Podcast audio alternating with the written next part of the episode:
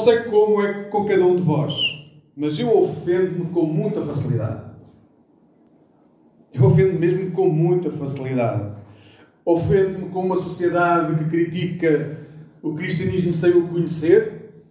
Ofendo-me quando me corrigem. Ofendo-me quando não cumprem com aquilo que dizem que vão fazer. Ofendo-me quando os direitos humanos são rejeitados ofendo-me quando vozes racistas se levantam na sociedade e parece que é normal. Eu ofendo por quase tudo. Ofendo-me por saber que a energia para o próximo mês vai subir 40%. Eu ofendo-me realmente com muitas coisas. Poderia até dizer que sou um ofendido compulsivo. E tenho que vos dar, posso-vos dizer que até podia patentear esta expressão. Porque no nosso amigo Google, esta expressão não existe. Não existem essas duas palavras juntas. Mas eu sou um ofendido compulsivo. Ofendo-me com. Bem, imensas coisas, muito mais daquilo que eu gosto de admitir. E, aliás, ofendo-me com muito mais do que aquilo que eu consigo admitir. Poderia dizer com toda a convicção: eu sou uma pessoa que se ofende com facilidade. Mas se acham que é um problema só meu, hoje diria uma cena só minha, olhem para a vossa vida. Olhem para quem são. Com que regularidade se ofendem. Eu não vou chamar eh, aqui à equação coisas que se passaram há 20 anos atrás. Mas pensem no que vai hoje de dia. Quantas vezes já se ofenderam? Se ainda não se ofenderam hoje, pensam, pensem no dia de ontem. Pensam, pensem com quem tem crianças, sejam grandes ou pequenas, como os vossos filhos vos tiram do sério e vos ofendem, como uh, a camisa que devia estar passada a ferro, aquela camisa que era para hoje não está passada a ferro, como o prato ficou queimado, como o telefone não foi atendido, como o chefe ligou depois da hora, como aquela pessoa que ia no carro hoje e nos apitou e fez a manobra perigosa. Pensem realmente quantas vezes se ofendem por dia. Eu diria que é muito comum nós nos ofendermos durante o dia com imensas coisas. Podemos não ter consciência disso, podemos chutar isso para canto. Isso não quer dizer que não nos ofendemos. Significa só que não estamos conscientes de que nos ofendemos com imensas coisas, todos os dias, em todo o momento. O padeiro que queimou o pão, ou a padaria que não tinha pão, o café que vinha mais cheio do que aquilo que nós gostamos, ou que vinha torrado, como nós não gostamos. A sombra, ali uma árvore à entrada, não sei se todos gostam daquela sombra, que é o cantinho ali do estacionamento que tem sombra durante toda a manhã. E por azar, quando eu chego, está sempre ocupado. Mas se não estivesse ocupado, eu iria ocupar. Tipo, dizer que a maior parte de vós não iria encontrar esse lugar livre também. Nós ofendemos mesmo com muitas coisas. E às vezes conseguimos aprender a levar a vida um bocadinho na brincadeira, mas isso não quer dizer que não nos ofendemos. Significa só que damos um ar exterior diferente daquilo que é o nosso coração interior. Eu acho mesmo que nós somos um povo de gente ofendida. Nós somos um povo de gente ofendida. Há uns anos atrás eu li um artigo uh, de um colunista, sociólogo, Alberto Gonçalves, no Diário de Notícias. E o artigo intitulava-se Os Filhos da Boa Gente. Eu não concordo com muito do que este sociólogo diz, também não temos que concordar com tudo que as pessoas escrevem, não é? Mas há uma frase no artigo que me enche as medidas. E está a falar sobre a forma como determinadas zonas do país são uh, caricaturadas pelas figuras públicas, então são estereotipadas. Uh, ele dizia, o colunista nesse texto, é o velho chavão do quem não se sente não é filho de boa gente. Em Portugal, quase os progenitores devem, quase todos os progenitores devem ser pessoas maravilhosas e perfeitas, já que todos os filhos passam a vida a sentir-se, além de que sentem com grande intensidade. Quem não se sente não é filho de boa gente. Deixem que retire esta expressão do seu contexto original E deixem-me usar este pensamento para exprimir a facilidade com que nós nos ofendemos. Nós andamos realmente sempre ofendidos. Quem não se sente, quem não uh, puxa os galões, quem não sente que há injustiça, quem não se sente, não é filho de boa gente. Nós achamos que ser filho de boa gente, ser filho de pessoas que têm valores certos, é nós nos ofendemos com aquilo que as pessoas dizem. E nós crescemos com isso. Nós crescemos com o direito de nos ofendermos. Nós achamos mesmo que temos o direito, que é um dever mesmo que nós temos, de ser pessoas ofendidas. Porque as pessoas não podem passar os limites que passam. Agora, não pensem que esta visão errada que nós temos de nós mesmos está só dentro daquilo que é o mundo não cristão. Os cristãos não estão imunes a este pensamento. Não deve haver povo mais ofendido que o povo cristão. Nós ficamos ofendidos com tudo. Há uns anos atrás, o povo cristão ficou ofendido porque a Câmara de Lisboa decidiu dar 3 milhões para a construção da nova mesquita em Lisboa. Porque é que dão a eles 3 milhões e a nós não dão? Ficámos ofendidos quando o Estado decidiu legalizar a união de pessoas do mesmo sexo. Ficámos ofendidos quando, por esse mundo fora, as igrejas decidiram ordenar pessoas homossexuais. Ficámos ofendidos quando as crianças começaram a fazer barulho nos cultos. Ficámos ofendidos quando os rituais começaram a mudar. Ficámos ofendidos quando a música deixou de nos agradar. Ficámos ofendidos quando hoje a música se toca mais alto ou mais baixo, se toca mais rápido ou mais lento, quando o pastor fala mais alto ou mais baixo, quando o texto agrada ou não agrada, quando ele é, feito, é dito dentro do contexto ou fora do contexto, nós ficamos ofendidos com quase tudo. E se pensam que não é assim, pensem quantas vezes saem da igreja e a primeira coisa que vos vem à cabeça é isto correu mal. Isto não devia ter sido assim. Pensa. É porque se a primeira coisa que vos vem à cabeça, ou durante o dia todo, primeira, aquilo que vos vem à cabeça é aquilo que correu mal no culto, na relação com os irmãos, e não a bênção de podermos estar juntos, de poder partilhar a palavra, de poder cantar, então vocês estão ofendidos com alguma coisa que se passou durante a manhã no culto. Nós ficamos realmente ofendidos com quase tudo. Sabem, depois de fazer o meu estágio, o meu estágio para o pastorado demorou cerca de 30 meses, uh, fiz a o curso de Teologia, depois, quando cheguei a Portugal, fiz cerca de 30 meses de estágio, antes de ser ordenado pastor. Então, no final, fui avaliado por uma comissão.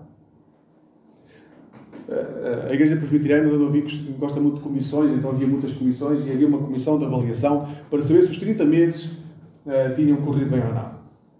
E nessa comissão não houve nada extraordinário a ser apontado, uh, o normal de avaliação de pregação, de acompanhamento, de as coisas normais da, avaliação de uma pessoa que está para entrar no Ministério. Mas houve uma coisa que me saltou à mente e ficou na minha memória. Foi um, um dos avaliadores disse: Bem, não há nada a apontar a não ser que o candidato ao Ministério uh, faz os cultos de sandálias. Faz os cultos de sandálias. Eu ofendi aquelas pessoas porque de verão Fazia o culto de sandálias. Mas depois, pior do que isso, não foi as pessoas ficarem ofendidas porque eu fazia o culto de sandálias. Eu fiquei ofendido porque as pessoas ficaram ofendidas comigo. Porque eu fazia o culto de sandálias. Então, umas simples sandálias fez com que uma data de pessoas ficassem ofendidas umas com as outras. Simplesmente porque não era a percepção ou a expectativa que as pessoas tinham. Essa expectativa não se cumpriu. Hoje vamos falar sobre as ofensas que nos levam à destruição. E para isso vamos ler Lucas 17, 1 a 10. Peço que abram as Bíblias nas versões que tiverem, no formato que tiverem. O texto diz: Jesus disse aos seus discípulos: É impossível que não haja motivos de tropeço, mas ai daqueles por quem esses motivos vierem.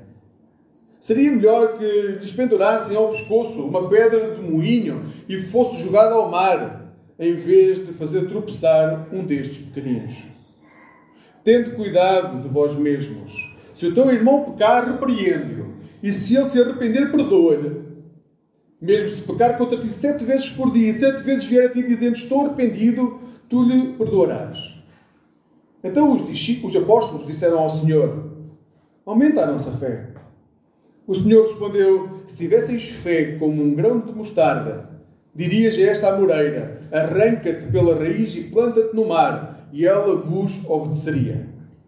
Quem de vós, se tiver um servo que esteja a lavrar a terra ou a cuidar do gado, lhe dirá, quando ele voltar do campo, vem agora e senta-te à mesa. Por acaso não lhe dirá o contrário? Prepara-me a refeição, arruma-te e serve-me, até que eu tenha comido e bebido, e depois tu poderás comer e beber. Por acaso agradecerá o servo, porque este lhe fez aquilo que foi ordenado?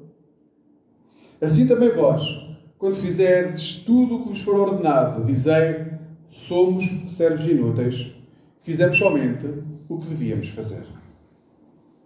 Amigos, no início deste momento de partilha, vou usar uma pergunta que o pastor Brian Zend usou no seu livro Perdão Radical. Ele dizia neste livro: quando o cristianismo fala de perdão, deveria haver um asterisco colado à palavra para indicar que o perdão não se aplica a situações extremas, como os campos de concentração nazi, a limpeza étnica na ex-Jugoslávia e os massacres tribais no, no Ruanda? Será que quando falamos de perdão devíamos colocar asteriscos para dizer, bem, nós somos chamados a perdoar, exceto nestes casos?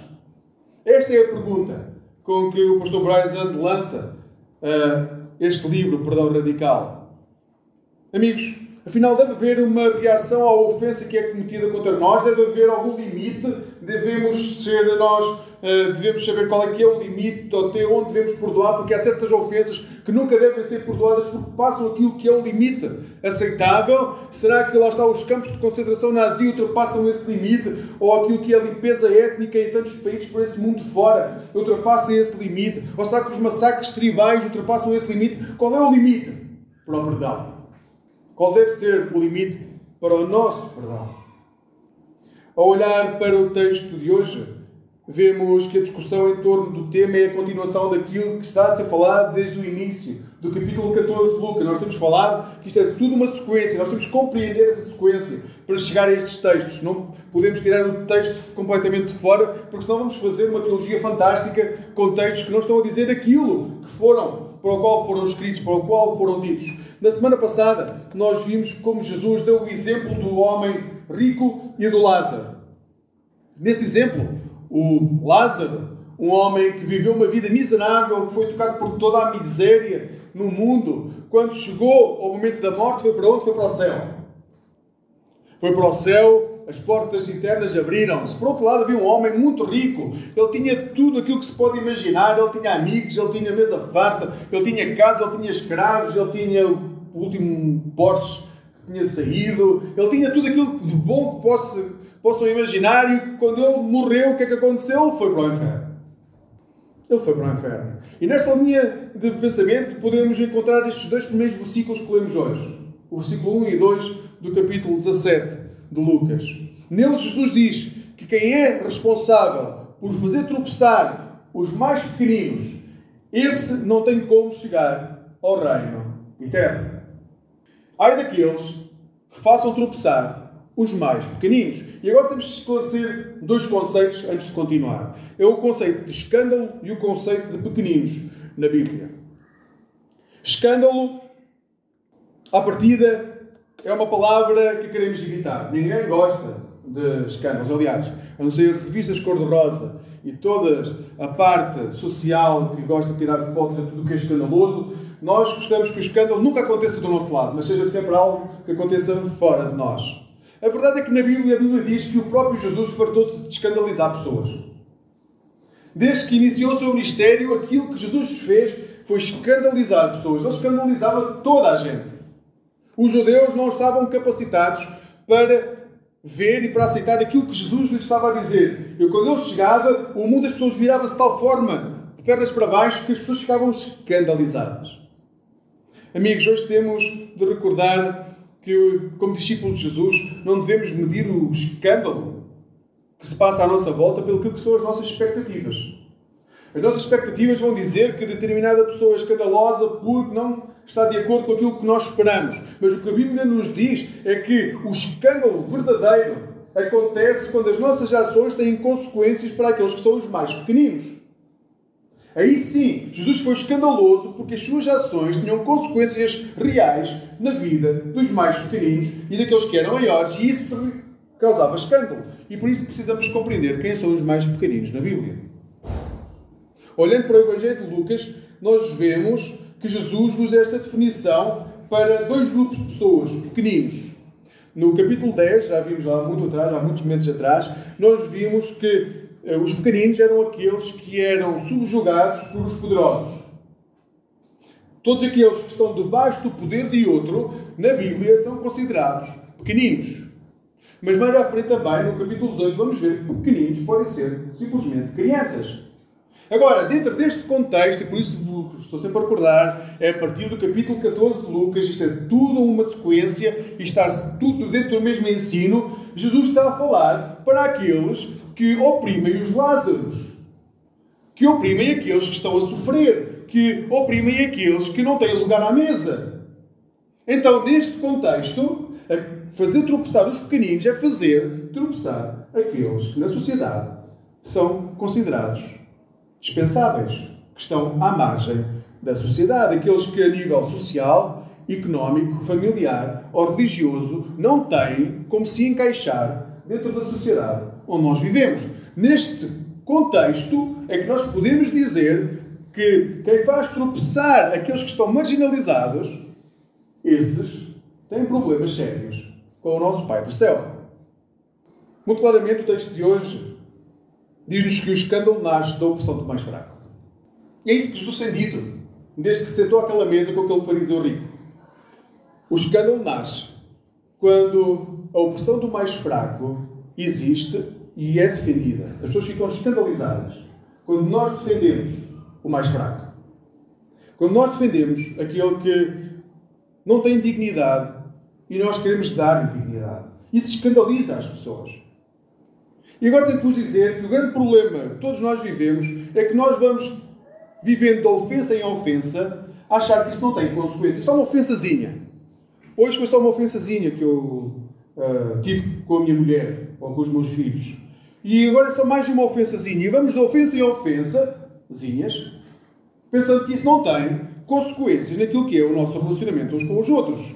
É que uh, os mais crentes Aqueles que são discípulos de Jesus há mais tempo têm um condão de achar que são mais santos. E por serem mais santos, podem, no fundo, desvalorizar aquilo que é a vida daqueles que, à partida, têm uma relação mais afastada com Deus. E então, uma ofensa de cada vez vai humilhando as pessoas até ao ponto que chegamos em pleno século XXI em que 90% da sociedade não quer saber de nós. Nós andamos a ridicularizar as pessoas durante séculos, a afastá-los a condená-los, a enviá-los para a fogueira, literalmente, a metê-los em guetos, literalmente. E agora ficamos surpreendidos quando 90% da população não quer saber de nós. Estou a dizer de nós, porque não é que não queiram saber de Deus, eles não querem ouvir Deus através de nós. E até aqui, tudo bem. Porque Jesus está a dizer, é lógico, no que Jesus está a dizer até até aqui, ele está a dizer é, nós temos que olhar para os Lázaros da sociedade, aqueles que sofrem, aqueles que têm menos, nós temos que olhar para eles e cuidar deles, e ai daqueles que não olharem para eles, porque quem não olhar, quem não cuidar, será condenado, não terá acesso ao reino do Pai, porque não ouviu a lei e os profetas, porque não sabe o que é o Evangelho. Então, se não sabe, se não olha para Deus, se não tem Deus como Pai, não terá acesso ao reino de Deus. Mas neste momento em que tudo parece muito coerente, o discurso vai começar a mudar. E a partir daqui parece que Jesus começa a baralhar tudo outra vez. Porque até aqui é uma questão lógica. Podemos não gostar do que estamos a ouvir, mas o que Jesus está a dizer é: se não cuidas do mais fraco, que está à tua porta, não esperes ter o convite para o banquete do rei. E até aqui o discurso é lógico, pode ser duro, mas é lógico. Mas agora Jesus começa a baralhar tudo outra vez. Para começar, temos de ter consciência que estamos a falar de pecado. E o pecado é tudo aquilo que nos afasta do Pai. É disso que fala o texto hoje. De pecado que nos afasta da casa do Pai. Porquê? Porque ficamos com um coração duro. E os corações duros fazem com que nós nos afastemos da casa do Pai. E nós estamos a falar das pessoas, quando falo de pecado, não estamos a falar daquela pessoa que não gostava das minhas sandálias ou das pessoas que não gostam da gravata uns dos outros, ou que dizem que essa gravata não condiz com essa camisa. Nós estamos a falar desse género de discórdias. Nós estamos a falar de pecado profundo, que nos afasta. Nem sequer estamos a falar de filhos pródigos, que têm conhecimento e se afastam da casa do Pai e seguem a sua vida. Nós estamos a falar de, de pecado que ofende o próximo, de pecado que afasta o próximo de uma relação com Deus. Quando levamos alguém a afastar-se de Deus devido ao nosso pecado, nós temos de saber, que é o que o texto diz, se não lembram do texto, abram o texto, o texto está aí, nós temos que ser repreendidos, corrigidos. Quando nós afastamos alguém de Deus, nós temos que ser corrigidos. Ouçam, a tarefa do cristão, de todos nós, é lidar com o pecado do nosso irmão. Porque nós muitas vezes não temos a capacidade de discernir que aquilo que estamos a fazer é pecado. Então o que nós fazemos uns para os outros numa comunidade é dar autoridade a quem está sentado ao nosso lado. Vão dizer sim ao pastor e aos oficiais. Eu diria sim ao pastor, aos oficiais e a todos os membros que sentam ao vosso lado. Nós temos de dar autoridade para que quem está ao nosso lado nos possa corrigir, nos possa dizer o que fizeste é errado. E sabem, ele pode dizer isso sem nós ficarmos ofendidos. Porque o que a pessoa que está a dizer é que quer o nosso bem. O problema é que quando alguém diz o que fizeste é errado, nós ficamos sempre ofendidos. Nós somos um povo de gente ofendida.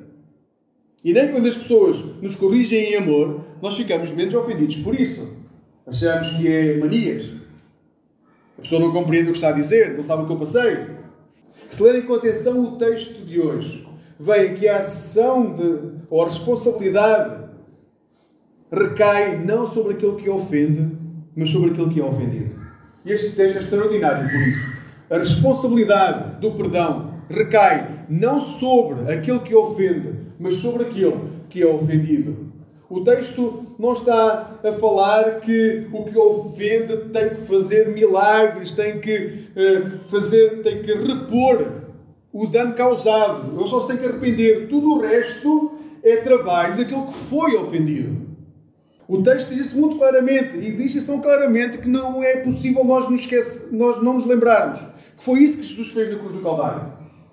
Jesus, diante da nossa ofensa, foi para aquela cruz e sem nós fazermos o que quer que fosse, aliás, Jesus até foi mais além, porque ele nem sequer precisou do nosso arrependimento. Ele, de antemão, entregou a sua vida para que cada um de nós tivesse acesso ao perdão. É verdade que os discípulos ainda não sabiam desta parte ainda estavam meio perdidos naquilo que Jesus estava a dizer. Mas Jesus já lhe diz que, apesar das injustiças do mundo, é papel dos discípulos perdoar. E, amigos e irmãos, não é uma questão de gosto ou de vontade, é uma questão de identidade. Não é de querer. O perdão não é uma questão de querer, de gosto, hoje apetece-me. Ou... Não. O perdão é uma questão de identidade. É aquilo que nós somos. Um povo de pessoas que perdoam. Nós temos que transformar um povo de pessoas ofendidas num povo de pessoas que perdoam. Só assim o nosso mundo vai ser mais justo. Olha, não há ofensa maior do que aquela que eu e tu cometemos contra Jesus. Tenho que vos dizer, de forma muito clara, não há ofensa maior do que aquela que tu e eu todos os dias cometemos contra Jesus. E antes de nos arrependermos, sabem o que é que aconteceu? Jesus morreu naquela cruz para que nós fôssemos livres. Isto é um facto. Não depende da temperatura do coração. Jesus não disse, ai, hoje, ai, hoje não me apetece. Ou hoje acordei de bom humor e apetece-me para a cruz. Nada disso. Foi uma escolha. Eu vou morrer por cada um de vós. O perdão é uma questão de escolha, não de temperatura do coração. Os discípulos estavam meio perdidos neste momento, já não sabiam bem o que é que Jesus estava a dizer. Afinal, aqueles que fizeram mal iam ser condenados, mas nós temos que perdoar aqueles que fazem mal, mesmo quando as coisas não correm como nós uh, ansiamos. E então, ah, já sei, se aumentares a nossa fé, nós conseguimos fazer isso. Por favor, aumenta a nossa fé, pedem os discípulos. Para os discípulos já começava a ser claro, bem, se nós não conseguimos por nós mesmos, se Jesus aumentar a nossa fé, as coisas vão funcionar. Ou seja, se nós começarmos a fazer mais coisas, se o mérito começar a crescer, se formos mais santos, se formos mais dedicados, se, nós, se nos disserem como é que isto pode acontecer, nós vamos conseguir alcançar aquilo que Jesus está a pedir. E estavam errados. Porque o perdão não depende do tamanho da fé, O perdão depende de uma escolha. Basta ter fé do tamanho de uma pequena semente de grão de mostarda para que o mundo seja transformado. O maior condão da reforma não foi ter redescoberto a fé, mas foi ter chamado a atenção para a ação graciosa de Deus nas nossas vidas. Foi esse o grande condão no século XV, XVI, séculos seguintes, a reforma trouxe para a Igreja. Não foi aumentar a fé. Aliás, a reforma não veio trazendo um avivamento da fé. Quanto muito veio trazendo um avivamento da graça na consciência dos crentes. Não é possível nós aumentarmos a nossa fé. Não é a nossa fé que vai mudar as coisas, é a graça abundante de Deus na nossa vida. E é uma fé, por muito pequena que seja, vai dar fruto. E é neste contexto que Jesus dá o exemplo do servo que serve. Jesus diz: Bem, imagina, alguém é um trabalhador, é um escravo da casa, é um servo e vai para o campo tem lá que trabalhar durante o dia. E quando chega à noite, acham que o senhor vai dizer: Ah, tu trabalhaste tanto durante o dia, meu escravo, senta-te agora aqui para comeres comigo à mesa e depois lá vais fazer os teus afazeres. Não, Jesus diz: Não. Um escravo que é escravo, depois de trabalhar o dia todo no campo, quando chegar a casa, vai ter que mudar de roupa e fazer a comida para o seu servo. E só depois de tudo estar pronto é que pode fazer as suas coisas. E Jesus diz mais: Acham que isso é alguma coisa de mal, isso é aquilo que se espera daquela pessoa. E o que Jesus está a dizer, isso é o que se espera de vós. Não é perdoarem quando conseguem. Não é dizer, ah, vocês já fizeram hoje o suficiente, já perdoaram hoje o condutor que se colocou à vossa frente, agora já não precisam perdoar o vosso vizinho que está de mau humor. Não há limite, é uma questão de identidade. Quem é servo é sempre servo, quem é discípulo é sempre discípulo. E ser discípulo exige perdão. Porque é uma questão de escolha. Corrie ten Boom foi criada na Holanda durante. Foi criada antes da Segunda Guerra Mundial. E eles, a família não era. Não, eles não eram judeus. Mas eles amavam os judeus. E amavam tanto os judeus que, quando as coisas começaram a complicar, eles começaram a receber pessoas em casa, a esconder pessoas. E quando a, a força nazi descobriu que eles estavam a fazer isso, eles foram enviados para campos de concentração. Corrie e a sua irmã Betsy foram para Ravensbrück, na Alemanha. E lá a irmã Betsy morreu no campo de concentração. Antes mais tarde, esta mulher eh, começou a dar testemunho daquilo que viveu e do perdão que começou a sentir em palestras por todo o lado. E acabou por ir à Alemanha. E num livro que uh, Corrie escreveu, ela descreveu o que aconteceu nesse encontro na Alemanha. O texto diz: estávamos em 1947 e eu tinha vindo da Holanda para a derrotada Alemanha com uma mensagem de que Deus perdoa. Era a verdade que eles precisavam ouvir naquela terra amarga e bombardeada e eu transmiti-lhe a minha imagem mental. Talvez porque o mar nunca está longe dos holandeses, gosto de pensar que ali, no mar, os pecados perdoados são lançados. Quando confessamos os nossos pecados, disse eu, naquele encontro, Deus lança-os no mais profundo oceano, onde eles desaparecem para sempre. E embora não haja um único versículo que o diga, eu creio que Deus coloca ali um sinal a dizer proibido pescar. pescar. Proibido pescar. E ela continua: os rostos solenes fitaram, incrédulos. Em 1947, na Alemanha, nunca havia perguntas depois de um discurso. As pessoas levantaram-se em silêncio, em silêncio recolheram as coisas, em silêncio deixaram a sala. E foi então que o vi, dirigindo-se para a saída. No momento vi o sobretudo e o chapéu castanho. No momento seguinte, um uniforme azul e um boné de paula com a cadeira e as tíbias. Tudo surgiu de repente a enorme sala, com os candeeiros, a patética fila, fila, pilha de roupas e sapatos no chão, a vergonha de caminhar, de caminhar nua diante daquele homem. À minha frente podia ver o frágil vulto da minha irmã, as costelas salientes sob a pele escancelada. E pensava, Betty, como tu estás magra? O lugar onde eu estava era Ravenbrook, e o homem que procurava a saída foi um guarda, um dos guardas mais cruéis. Agora estava à minha frente, de mão estendida, a dizer uma bela mensagem, Fraulein. Como é bom saber que, como diz, todos os nossos pecados estão no fundo do mar. E eu, que falara tão persuasivamente sobre perdão, apertei com força o meu livro de bolso em vez de estender a mão. Ele não se recordava de mim, claro, como poderia recordar-se de uma prisioneira entre aquelas milhares de mulheres que estavam naquele campo. Mas eu lembrava-me dele e do coldre de couro preso no cinturão. Estava face a face com um dos meus captores e senti que estava a congelar por dentro. Na sua palestra, disse-me ele, mencionou Ravensbrück. Sabe, eu fui guarda ali. Não, ele não se recordava de mim. Mas desde essa altura prosseguiu. Tornei-me cristão. Sei que Deus me perdoou as terríveis coisas que ali pratiquei, mas gostava de ouvir também dos seus lábios, Fraulein. Mais uma vez ele estendeu a mão e disse-me: Perdoa-me. Ali estava eu. Eu cujos pecados foram perdoados uma e outra vez. E não conseguia perdoar. Betsy morrera naquele lugar. Poderia ele apagar a sua lenta e terrível morte apenas porque estava a pedir perdão?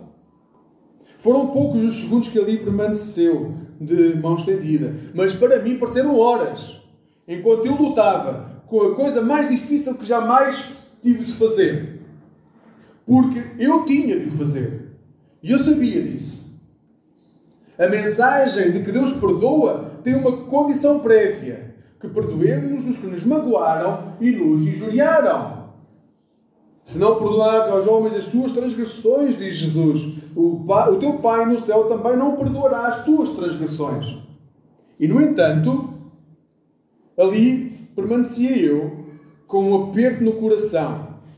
Mas o perdão não é uma emoção. Também sabia disso. O perdão é um ato da vontade. E a vontade pode funcionar independentemente da temperatura do coração. E eu orei silenciosamente, Jesus, ajuda-me. Eu posso estender a mão. Eu posso fazer isso. Fornece tu o sentimento. Mecanicamente estendi a mão para a mão que estava à minha frente. E ao fazê-lo ocorreu uma coisa incrível. A corrente começou no meu ombro, correu pelo meu braço, saltou para as minhas mãos unidas, e então este calor sarador pareceu inundar todo o meu ser e fez-me romper em lágrimas profundas. E então exclamei: Perdoo-te, meu irmão, de todo o coração, eu perdoo-te. Durante um longo tempo ficámos de mãos apertadas, o antigo guarda e a antiga prisioneira. Nunca experimentaram como então de poder, um poder tão intenso como este, que é o amor de Deus. Mas mesmo assim, percebi que não era o meu amor. Eu tentara e não tinha esse poder. Foi o poder do Espírito Santo, conforme registra Romanos 55, porque o amor de Deus está derramado nos nossos corações pelo Espírito Santo que nos é dado. Queridos amigos, o amor de Deus faz milagres. O nosso perdão não depende daquilo que os outros fazem, mas de uma decisão nossa. O perdão faz milagres. Não só na vida daquele que ofende, mas na vida daquele que é ofendido e que perdoa. E nós só vamos compreender a graça libertadora de Deus em Cristo Jesus quando soubermos perdoar quem nos ofende. Não porque somos bons, mas porque na realidade nós temos um Deus que é extraordinário. Que Ele nos ajude a começar a olhar para as nossas vidas e começar a ser honestos connosco próprios. Nos grupos terapêuticos, isso era algo que era fundamental. Ninguém consegue dar um passo em frente se não identificar os danos que foram causados no passado. Os danos onde é preciso haver perdão. Porque só assim nós podemos ser verdadeiramente livres. Quando nos libertamos do peso da culpa, o peso do pecado, o peso da ofensa. Em vez de sermos um grupo, um povo de pessoas ofendidas, nós somos chamados a ser um povo de pessoas que curam e que saram vidas de outros. Que Deus nos ajude, amigos. Que Deus nos ajude nesse caminho. Amém.